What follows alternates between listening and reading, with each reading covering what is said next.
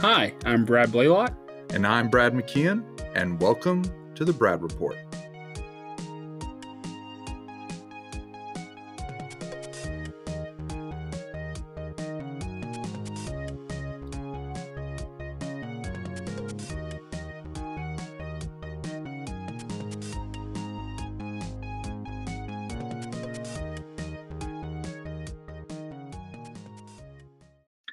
Warning, Brad Report contains spoilers.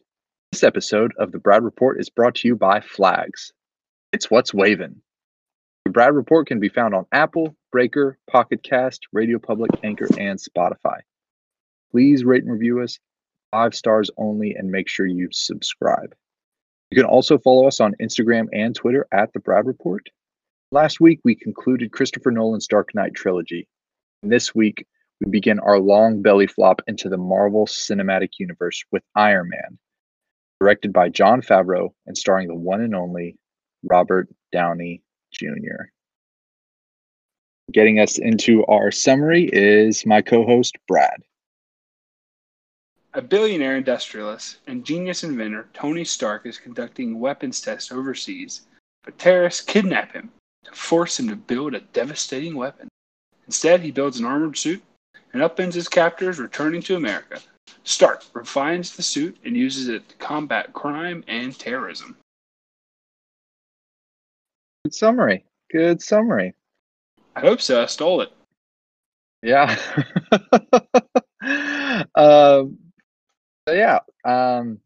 Just to let our listeners know in on this, so we're recording remotely from one another for the first time since our first episode, the State of the Union MCU. It's been a while, and we had some bad audio on that one. So if you're sticking with us, we're thankful for you. Hopefully this audio will be a little bit better as we dive into Iron Man. And we're just going to jump into some themes that we saw in the first installment of the Marvel Cinematic Universe. So the first theme that I really thought stood out in this is, and I think this is kind of going to be popular among the movies, is just finding your purpose.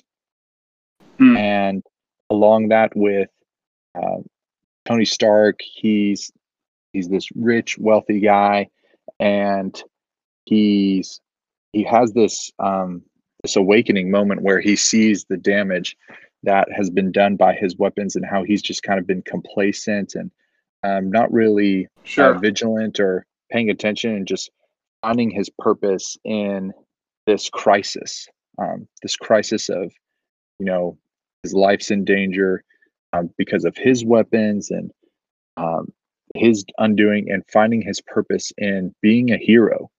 You know, he never really wanted to sign up for that. He was just kind of the playboy, the I'm going to have fun, I'm not going to be responsible. And then finding his purpose in being responsible and combating the villains and fighting against those people that are being oppressed. That was one of the first themes that I saw.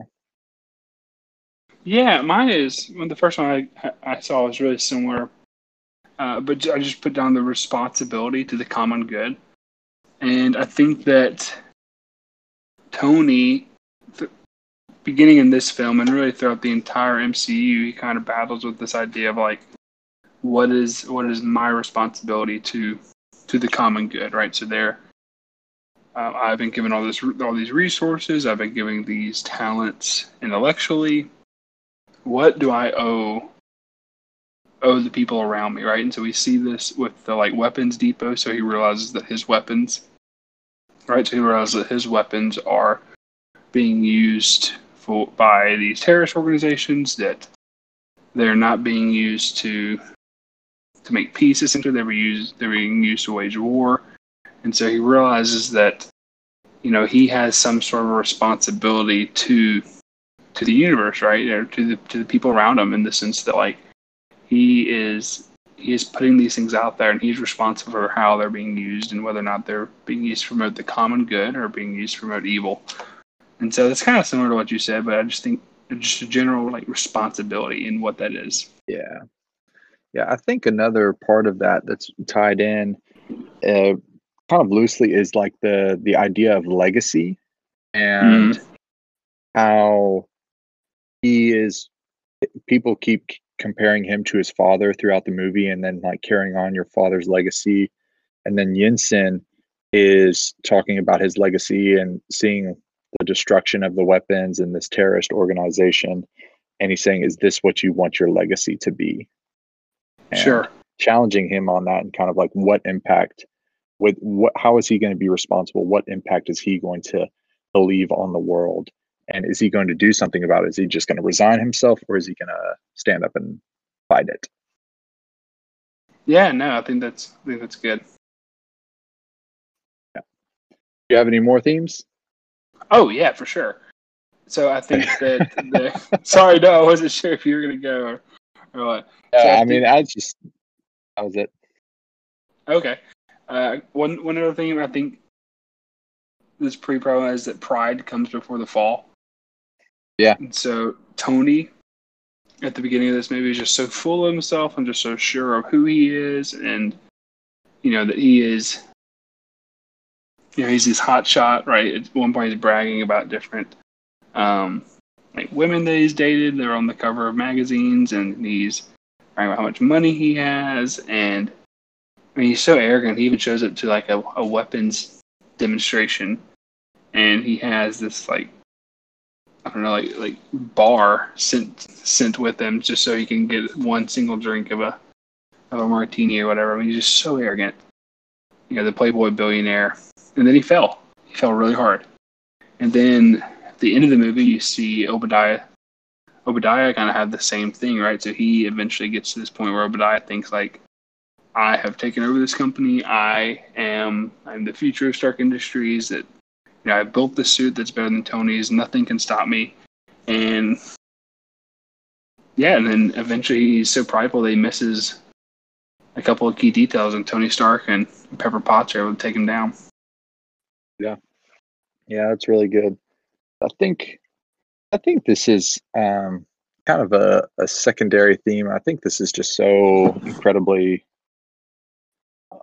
popular with superhero movies in general, is the idea of rebirth and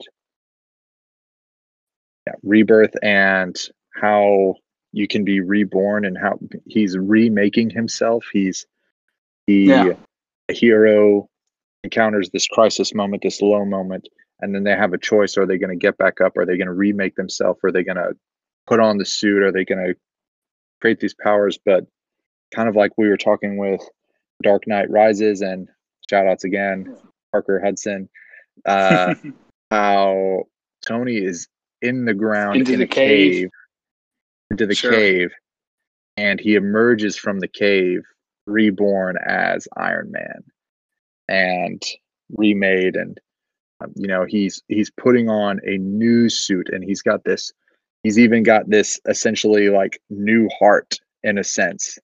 And he is this new person, having this almost conversion experience of seeing the crisis of in the error of his ways, and trying to change and making a change from that point. Yeah, absolutely. I think that's really solid for sure. Last theme I got is there's like, I guess this is a streak now for us of talking somewhat like politics for a few weeks in a row, but there's like a critique here of war profiteering, of profiting off of war. And that's not to say that there are no instances in which like war could be justified or whatever. I think hypothetically there could be such thing as a quote unquote just war, but I do think this movie is critiquing people who take advantage of war, whether just or not, in an effort to simply to profit from it and just to make money from it, right? Like Obadiah at one point is clearly only concerned with the stock price of his company. At one point, when Tony announces that, you know, they're going to be a company that tries to promote peace more, Obadiah is upset because the stock price of Stark Industries has fallen. I can't remember what he says, like 40% or something like that. Yeah, like 50 said 40 points is like, we were expecting that. It's like, well, it's actually 56. Yeah. That's, yeah, exactly. Yeah. Yeah, do you have anything else? Any other themes? No, those are my three themes, really. Just pride comes before the fall, a responsibility to the common good, and a critique of war profiteering. Yeah, that's good. So we have next our storytelling section on the outline, and there wasn't anything really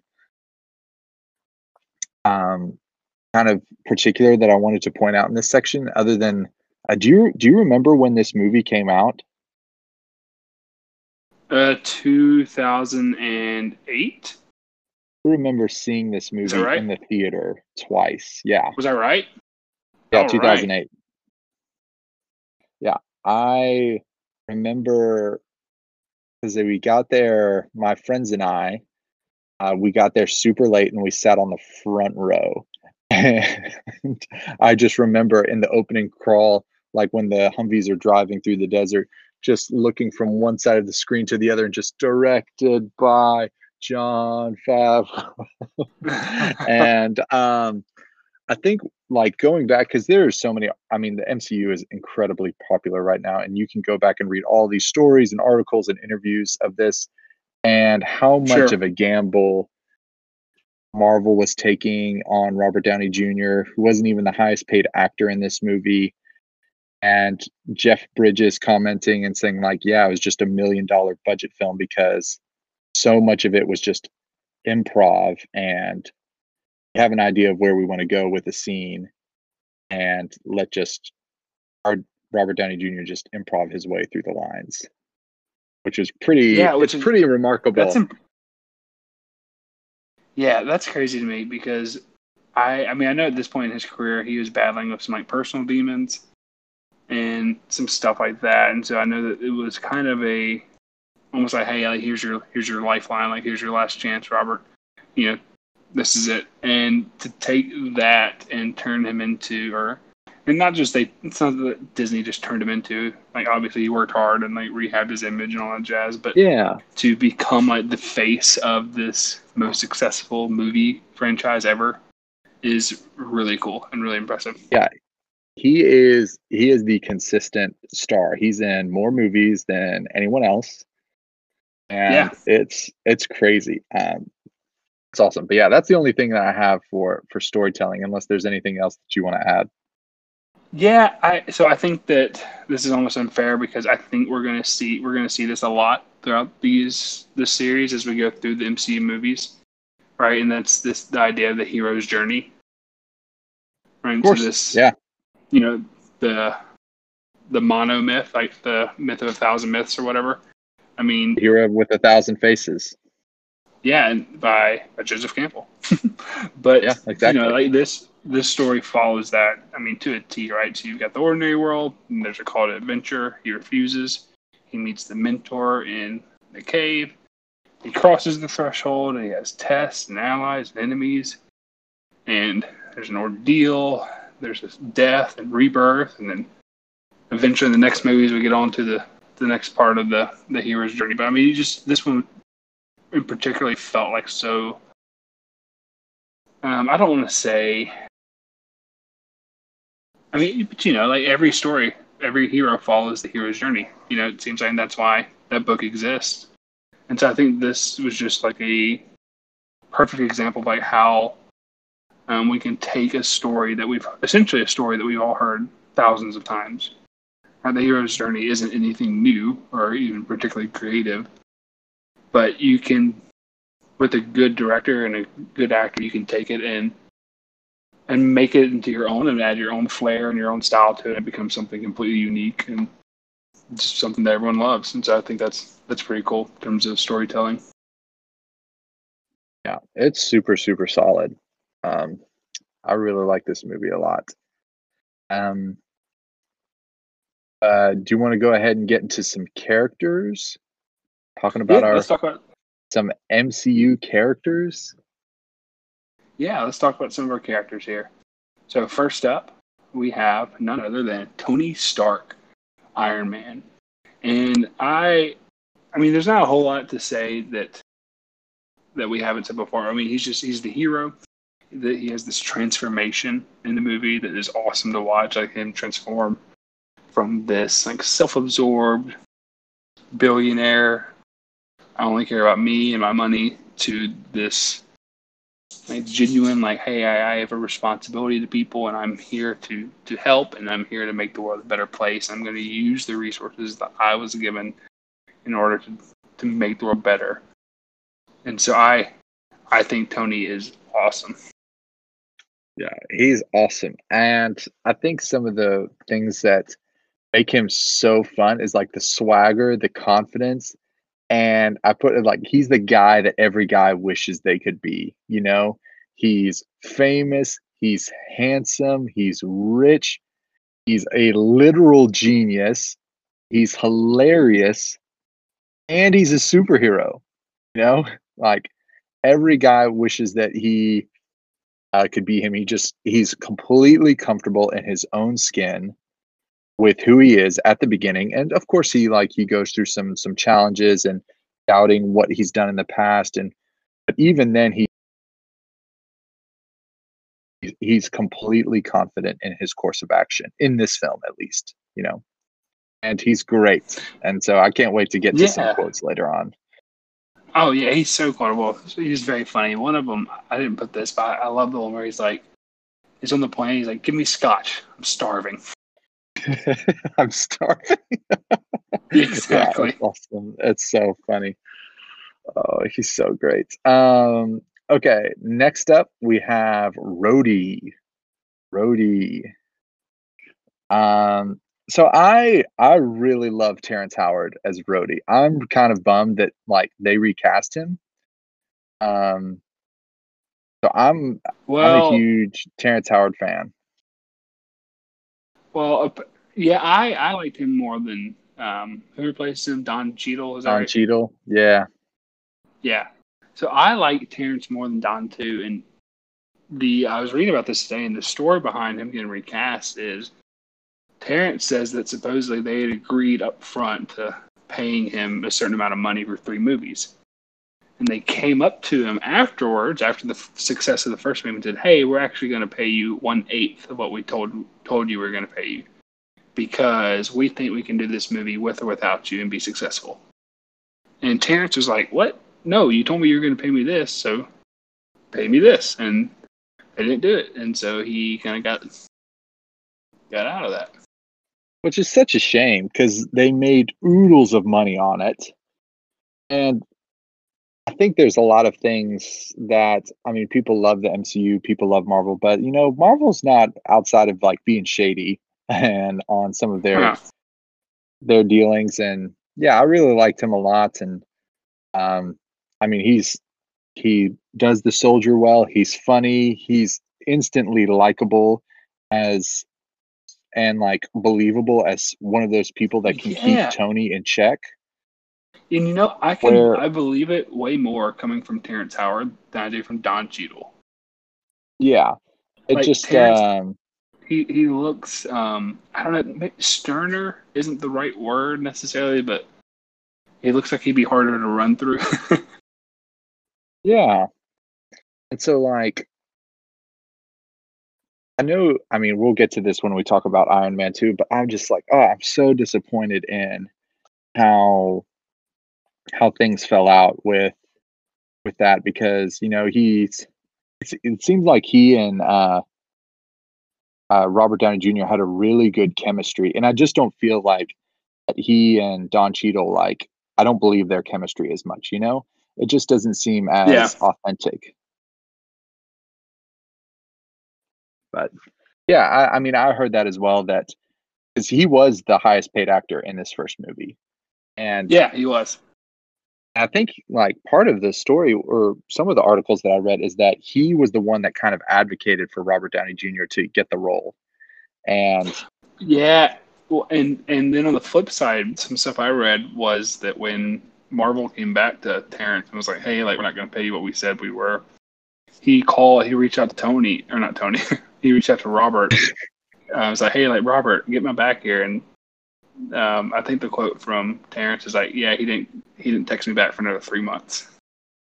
Yeah, so, he's like, he never heard from him, which is so, like, that's crappy. We don't know what happened.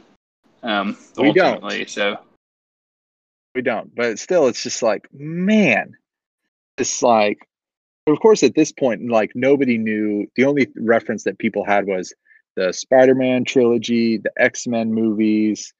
There was no MCU vision. People thought, okay, maybe there's going to be an Iron Man trilogy that's going to be, you know, Fantastic Four movies. Like, it's going to be in its own universe. There was no MCU or anything like that. But anyways, it was just like, man, that's just like, if there was something that I could have changed, the whole MCU, that's like high on the list of keep Terrence Howard as Rhodey. Yeah, for sure. I thought he was really good in this movie, actually. Yeah. So next we have, so I didn't know this until getting on IMDb today, that Pepper Potts' first name is actually Virginia, which makes it's so weird. You're just like, what? Virginia? The more you know. Yeah, the more you know. I mean, I think she kind of has an Alfred-like role in being the assistant, but also being the love interest for Tony, like taking care of him when he's not taking care of himself, and just is kind of the organized one. And yeah, I mean, she's great. She's super sweet, and you like her character instantly. And she just kind of like how she endures with Tony's shenanigans and is super sweet and kind, but also firm through it all, you know? Yeah, she's great. She's also serves as like his moral compass in a lot of ways, which is great. We talked about this with Batman, but feels like every hero needs someone to help guide them or someone to keep them on the straight and line. And Pepper is also kind of a fun character in this movie. To me, the character gets less fun over time in MCU, but in this movie, she's really fun. Oh yeah. And I've got a quote from her that we'll bring up later for favorite quotes, but she's great. Yeah, she is. So next we have Yinsen, he's just kind of like, he's almost like, I know we just watched Batman, so I'm comparing a lot of things to Batman right now in my mind, but he is the catalyst agent that causes Tony Stark to come to crisis and then come out of the cave, out of captivity, and become a new man. He's the mentor. He's the guide. He's the one that is outside of his world and then comes into his world while they're both imprisoned. And, you know, some of my favorite lines from this movie are, as I've gotten older, are Yinsen's line as he's coaching and mentoring and teaching Tony about life, you know, about the suffering that they're enduring, and like how he's taken so much for granted. Yeah, he's great. I mean, it's just like you said, he's the mentor in the cave. He comes to him to teach Tony how to not only be a better person, but kind of how to wield this power that he's always had inside him. And he saves his life and creates the first like prototype arc reactor to save Tony. So shout out to Yinsen. Shout out to Yinsen. And then we've got three more characters. We'll just rapid fire them. Obadiah Stane, played by the great Jeff Bridges, who has been diagnosed with cancer recently, which is very sad.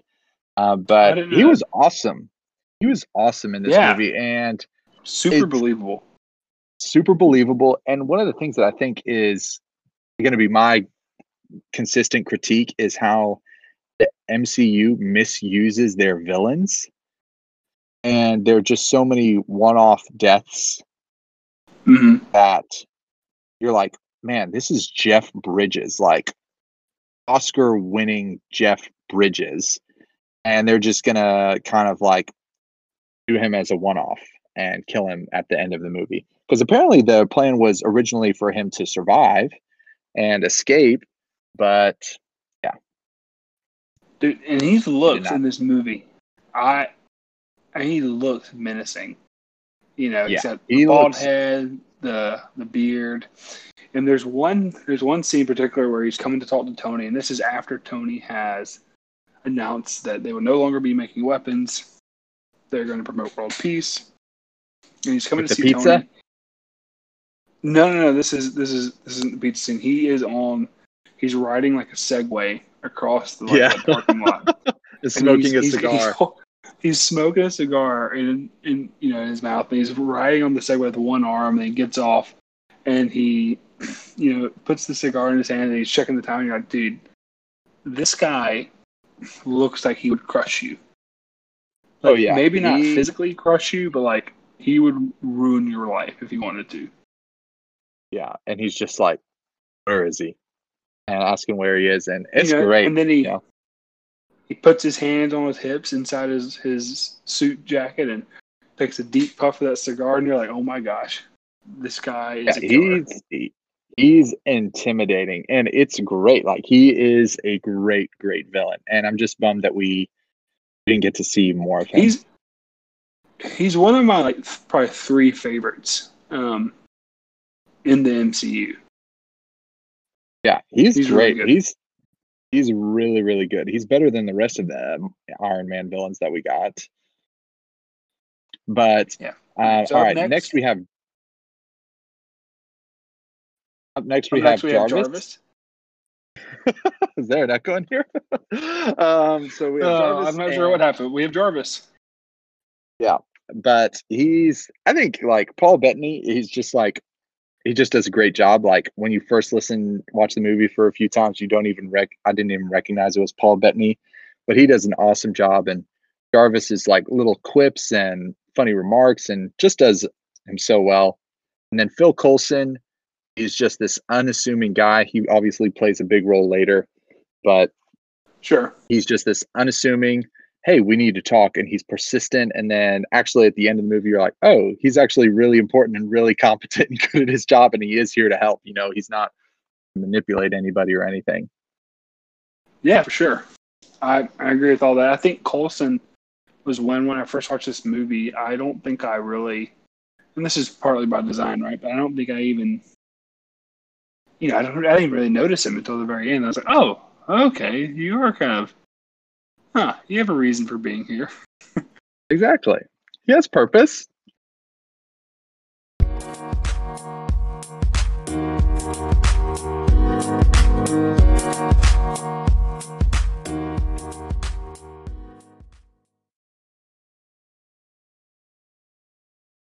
Let's get into some scenes and quotes. I think the first scene that I have, of course, we'll follow our typical style, popcorn style, but I'm going to go first because, well, as I was watching this yesterday, this scene made me laugh out loud hysterically. Is when he's creating new armor and he's doing his flight test, and he's like, all right, flight test 10%, ready, go, and he shoots up and flies into the wall. Oh yeah, I love that scene. I was just like, you know, I saw this movie 12 years ago, and this still makes me laugh. And I love that scene. It was so funny. Love some good slapstick. What about you? So what's one of your first scenes? One of the scenes I love is when Pepper is, so after he gets back from the, like, fighting and killing the terrorists that have taken him prisoner or captive or whatever, and he gets back home, and he is having to replace the arc reactor in his chest, and he asks Pepper to do that for him. And, he's essentially asking her to play, like, Dr. Operation or whatever that game is in his chest. And so, you know, he's like, all right, just reach down in there. It won't be a big deal. Just don't touch it against anything. Don't pull it out. And then he said, it's just such an awkward scene. It's so funny to me. And he's clearly very uncomfortable the entire time and in some pain. And she clearly hates it a ton. But it's just, it's one of those things, like, it just has to be done. You know, like, he has to get this replaced or else he's going to die. And eventually she gets it out and it's all good.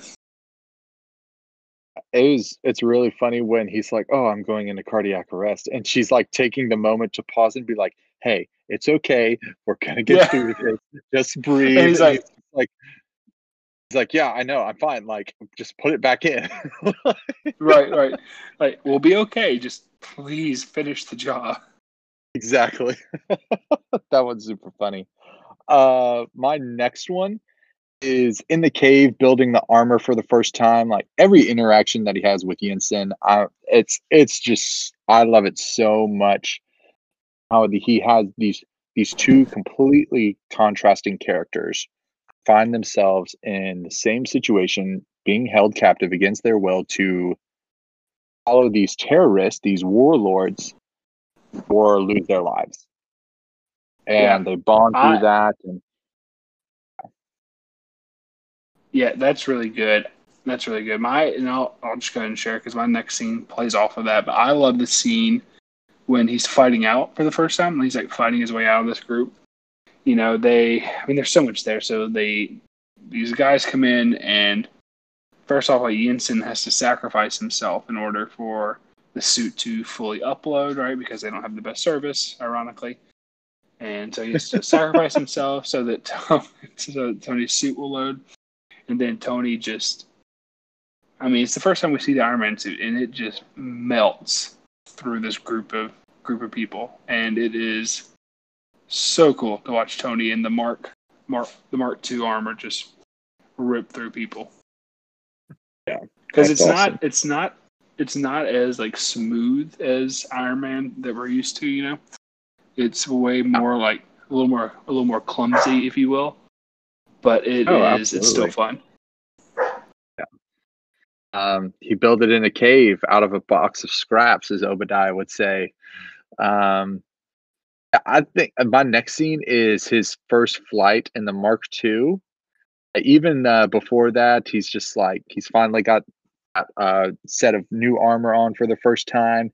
And he's... the paint job. Getting ready. Yeah, he's getting ready, and Jarvis, and he's like, all right, let's check the weather. Like, let's go on a flight. And Jarvis is like, oh, sir, there's a terabyte of calculations we need to make. And he's like, Jarvis, sometimes you got to run before you can walk. And he takes off and goes real high in the sky, and the icing problem, which comes into play later. And then he's falling, and he barely pulls it out of this dive, and he just starts laughing. And I think it's just like so much fun. You're like, this is a fun guy. Like, he almost died, and he's trying to like test out this insane invention of his. And he's just like having the time of his life, laughing and enjoying it. Yeah, no, that's great. Yeah. Oh man. So one of my next scenes is a scene that, well, it's a phrase that we'll come back to much later in this series. But it's the ending of the movie. He's at this press conference, you know, and they're asking him all these questions about the flying robot and what's going on. And, you know, he's been advised to just say nothing and, you know, essentially like to the just pass the baton. Yeah, just move along, act like nothing is unique. And he goes, you know what? I am Iron Man. And it's a great ending to the movie. It's so awesome. Yeah, it's super great. And it sets up the entire rest of the story. Yeah, exactly. And it bookends it so well.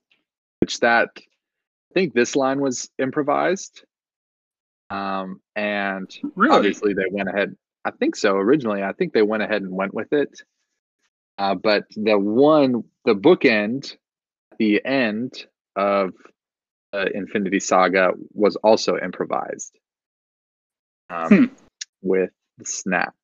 So, but yeah, that's a great scene. That's super fun. The last scene that I have down is his first mission in the Mark III armor, where he goes back to Galmira, which is Yinsen's hometown. And yeah. It's just so cool when he takes out all the hostiles, and then he gets shot out of the sky by the tank, and that whole sequence of him like coming out of the crater, and you can just like, even though the Iron Man mask faces the same. You can tell it's just like, oh, it looks like the mask is frowning and like scowling at the stupid tank that shot him out of the sky. And then when he's making it back and the jets are chasing him, it's super fun. And like his interactions with Rhodey in that scene are like, they're great. And it's just so much fun. That whole sequence is just awesome. Yeah, that's a really good one too. So my next one is probably the last one I have listed. I mean, there are other scenes that I like, obviously, but I love the scene when Tony says he's shutting down weapons manufacturing at the press conference. Everybody freaks out. Yeah, but it's everything that leads up to that as well, right? So he comes home. He's, you know, the prodigal son has returned. Well, I guess that's a horrible analogy considering he was kidnapped. But he comes home and he calls a press conference. They thought he was dead. 3 months. They're right. They did think he was dead. And he comes home and he asks for, he's got a McDonald's cheeseburger. And instead of standing by the podium, he asks everyone to sit down with him. He's sitting down. He's just gnawing on a cheeseburger. And you can tell like this knowledge of what his weapons have been used for is really weighing on him. I mean, it's really like burdening his soul. And he is trying to figure out a way to unlift this burden from himself. He's trying to find a way to figure out what is his responsibility in this life. What does he owe the common man? And what does he owe to the common good? And he's not sure. And he's for the first time, he's thinking about that. And it's just weighing on his soul. And I think it's a great moment. Yeah, it's crazy that like first thing he gets back is like he cannot wait to make the decision. You know, he has to do it now. As soon as he's back on home soil and his home and at home. Once he gets to the McDonald's cheeseburger. Yeah, first thing, cheeseburger. And the second thing, it's not what you think. Call a press conference. Yeah, that's super, super fun. But all right, now we've got some quotes. What's what? You go first this time. What's your first quote? Okay, first quote is Obadiah. And you've mentioned this, but he says, Tony Stark was able to build this in a cave with a box of scraps. Right? He's got all these scientists around him. He's trying to recreate the arc reactor that Tony built, and they just can't do it. They've got all this technology, all of the comforts of a modern laboratory, and they can't replicate what Tony did with a box of scraps in a cave. Yeah. He's that much above. Yeah. So my first quote is, it really kind of introduced you to the character kind of in the flashback of the missile presentation. Is this is Tony's he says, they say that the best weapon is the one you never have to fire. I respectfully disagree. I prefer the weapon you only have to fire once. That's how Dad did it. That's how America does it. And it's worked out pretty well so far. Present to you the newest in Stark Industries Freedom Line. An excuse to let one of these off the chain, and I personally guarantee the bad guys won't even want to come out of their caves. Ladies and gentlemen, for your consideration, Jericho. It's just such an awesome line as he like extends his arms out, and it just the explosion like blasts the guys like hats off, and it's really, really funny. Yeah, that's a pretty good one for sure. Yeah, that's an interesting one because I don't know that Tony would have said that. That 10 movies into this thing, I think Tony changes and evolves from that. And so I think it's a funny quote, but it shows where he used to be, which I think is a great part of this movie, the evolution of Tony Stark. Yeah. So my next quote is from Yinsen, and it's a Yinsen Tony Stark interaction. Yinsen goes, that could run your heart for 50 lifetimes.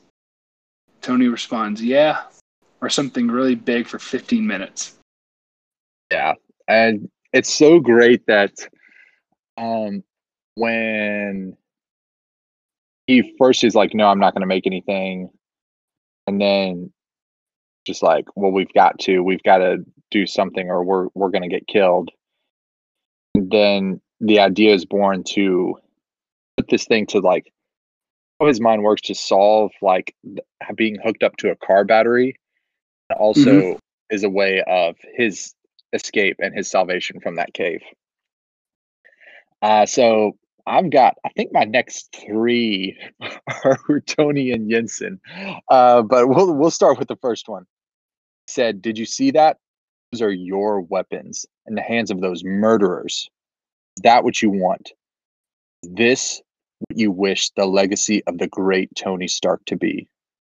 He says, "I shouldn't do anything. They could kill you. They're gonna kill me either way. And even if they don't, I'll probably be dead in a week." Then Yinsen says, "This is a very important week for you, isn't it?"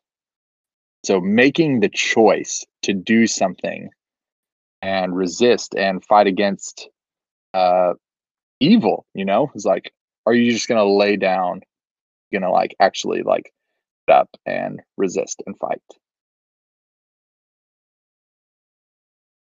Yeah. Yeah, that's a good one. And it just goes on to show like that mentorship that Yinsen had with Tony. This is a quote from the exchange between Christine Everhart and Tony. So Christine, the news reporter, she says, she says, "You've been called the Da Vinci of our time. What do you say to that? Absolutely ridiculous. I don't paint." Yeah, I have that one as well.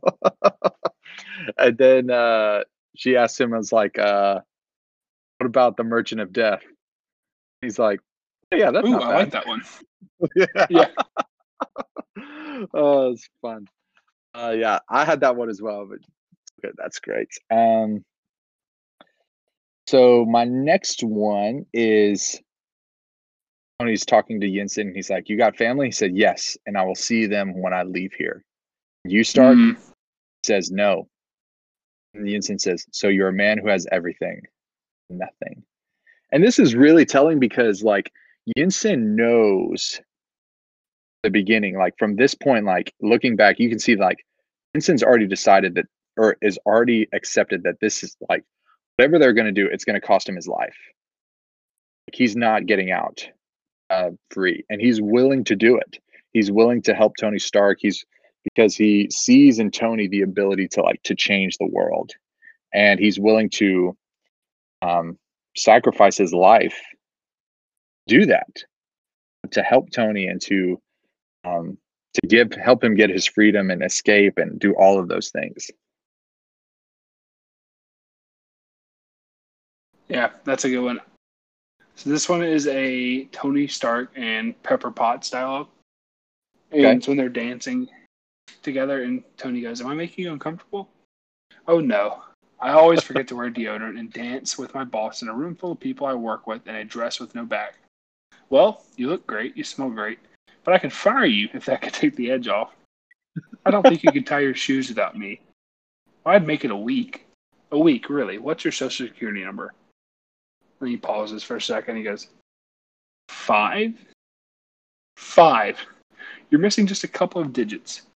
"Right. Wow, the other funny. 8. Well, I have you for the other 8. Yeah. Which is obviously funny, but also like heartwarming and great. That's so funny. Yeah, my next one is my last Tony and Yinsen quote interaction. It's when he's about to escape. And he's like, Yinsen's down, he's shot, and he says, "We got to go, come on, move with me. We got a plan, we're going to stick to it." He says, "This was always the plan, Stark. Come on, you're going to see your family, get up." "My family is dead, Stark, and I'm going to see them now. It's okay, I want this. He says, "Thank you for saving me." Yinsen, and I think this is so powerful for the rest of Tony's arc. He says, "Don't waste it. Don't waste your life, Stark." Yeah. And it's like every decision is like him trying to make good on not wasting his life, doing the right thing and trying to save people and do things that benefit people. Yeah, that's good. All right, so here's my last quote I have, and it is a dialogue between Pepper Potts and Christine Everhart. So this is after Christine has hung out with Tony for the day, and the next day she is getting ready to leave Tony Stark's house, and she kind of throws this like pretty unnecessary jab at Pepper. Very unnecessary. Just like incredibly hostile. And she says, "After all these years, Tony still has you picking up the dry cleaning." To which Pepper responds, "I do anything and everything Mr. Stark requires, including occasionally taking out the trash. Will that be all?" Such a major burn. Major burn. I know, she's finished. Christine's finished. Yeah, put her in a body bag.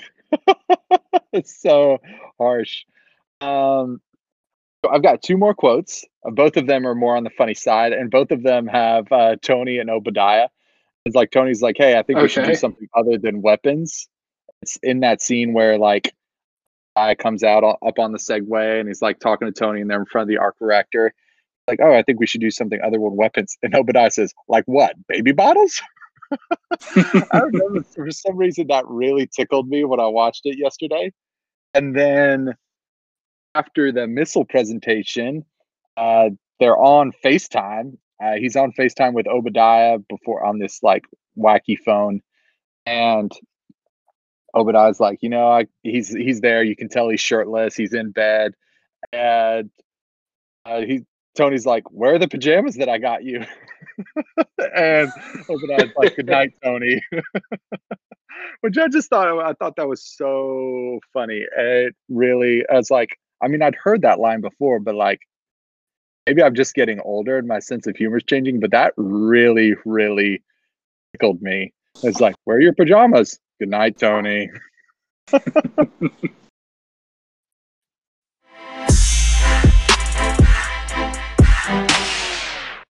So let's get into some questions.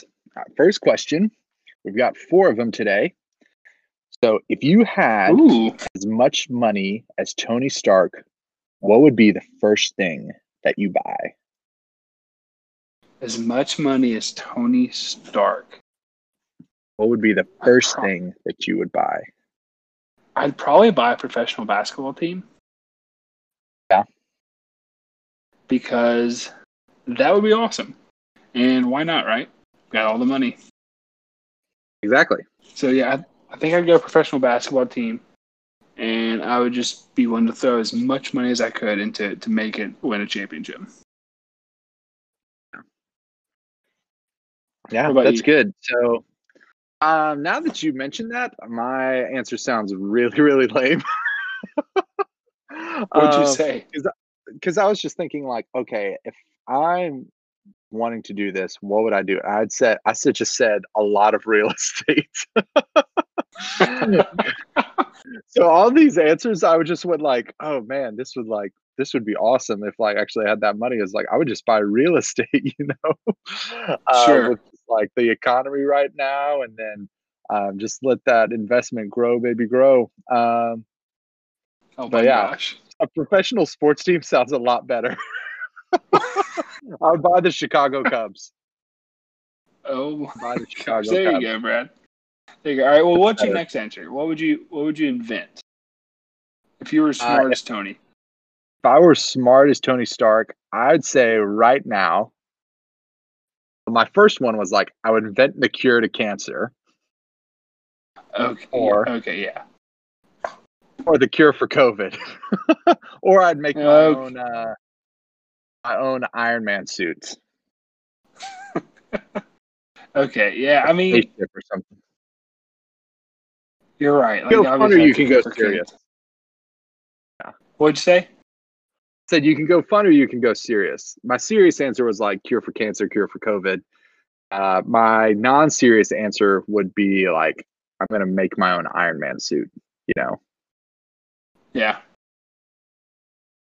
Yeah, I think it'd be cool to have an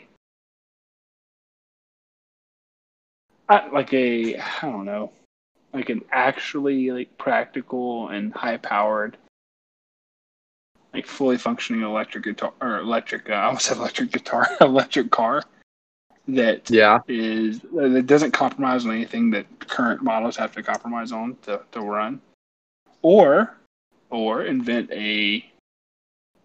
shirts that didn't show like pit stains as you sweat. Yes, that would be awesome. That would be awesome. So where like even I just like common t-shirts. So like where are the geniuses putting their thought into what really matters here? Exactly. Okay, next question is: if you had Iron Man's armor for a day, what would you do? Oh my gosh! I think I would love to just fly around.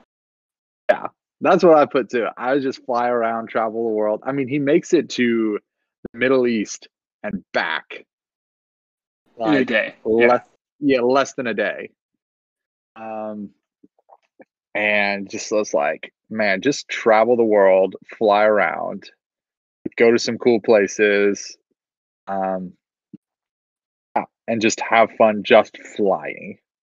It would be so much fun. Yeah, I mean, I can't think of anything that would be more fun than just flying. Like in the Avengers video game that just came out, that wasn't very great, but the coolest thing. It wasn't. No, it was pretty underwhelming, but the coolest thing in the game to me was flying with Thor or with Iron Man, just like flying around. And so I think doing that would be pretty sweet. Yeah, absolutely. Yeah, I mean, it'd be so cool just like as you see him like flying and like going supersonic and all that stuff, you're like, that's so cool. Yeah. Okay, last question, and this is a super easy question, but we've gotten in the habit of asking it, and we're going to continue to ask it, is who has the best performance in this movie? And this is a no-brainer. Robert Downey Jr. Robert Downey Jr., hands down. Yeah, for sure. Now that we've gotten through our questions, we are adding a new section to the end of our episodes. That's going to, we're going to introduce it this week. Just the MCU episodes. Just the MCU episodes.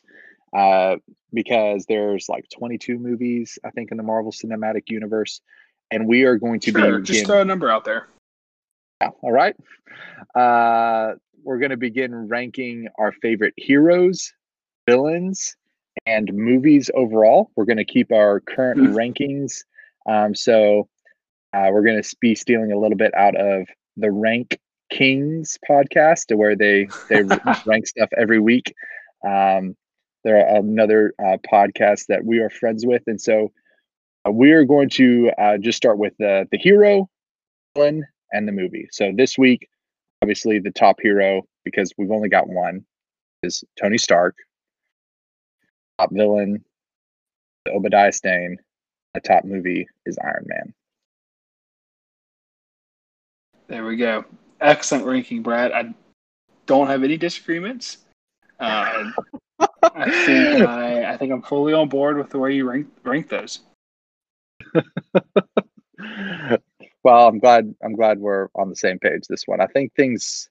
I don't know. I'm really excited to see how things play out, because I think there's some that we strongly agree on, but I think there are a few that we kind of disagree on too. Because we had this conversation a while ago where you sent me all of your MCU rankings, and I think there's a few misalignments that are going to be fun to talk about in the future. Yeah, I think once we get like around, I think things could get slightly contentious once we get around, I don't know, like Captain America, Winter Soldier. Yeah. I think that's when things could get a little contentious there. Oh yeah, I think once we get through phase one, I think we're pretty much on the same page for all of that. But once we get through phase one into phase two, it's gonna get real spicy. But all right, Brad, do you have any? What are any overall reflections before we give our final grades? Yeah, I think that for this to be, you know, like the kickoff of the cinematic universe is just so impressive. for this to be like the first movie, you know, like they didn't have to develop this template. They had the template, right? They started off with the template for an A-plus, you know, superhero movie that is as good as any other superhero movie, in my opinion. And yeah. I just think it's so impressive to start off with this, and especially just considering like how many movies were in between and what all they had to do just to get there. So, yeah, I think this is a great opening to the Avengers. Yeah, it's great, and even like the end, the post-credit scene, which like they really made post-credit scenes popular for all kind of like superhero movies, and it had Samuel L. Jackson in the post-credit scene as Nick Fury, saying, "I am Iron Man," and kind of mocking him and says, like, "You think you're the only superhero out in the world?" He said, "I'm here to talk to you about the Avengers initiative." And it's great. Like it's a great opening, and kind of had these hopes and aspirations, but like nobody knew what was coming or what was going to happen. Sure. And like you said, the most profitable movie franchise in history. And it's a solid movie. Like it's one that I could watch again and again and again. All right, so what grade would you give it? I gave it an, I gave it an A, or a 9.7. It's really good. It's a lot of fun. I laugh a lot. It's just it's a funny movie. It's a good action movie. Robert Downey Jr. is great. Terrence Howard's great. Jeffrey Bridges, Gwyneth Paltrow. Like, everyone's awesome in this movie, and I really, really love it. Yeah, I agree. I'm going to go and give it an A+. I think this movie really sets the standard, and it sets a very high bar that's hard to meet. And I'm trying to remember the release order. I'm not sure we're going to meet this standard for a little bit. All right, everybody, that's going to do it for another episode of The Brad Report. We hope that you dug what you heard. We hope that you will like, subscribe, give us a 5-star rating, follow us on social media, and until next time, love you 3000.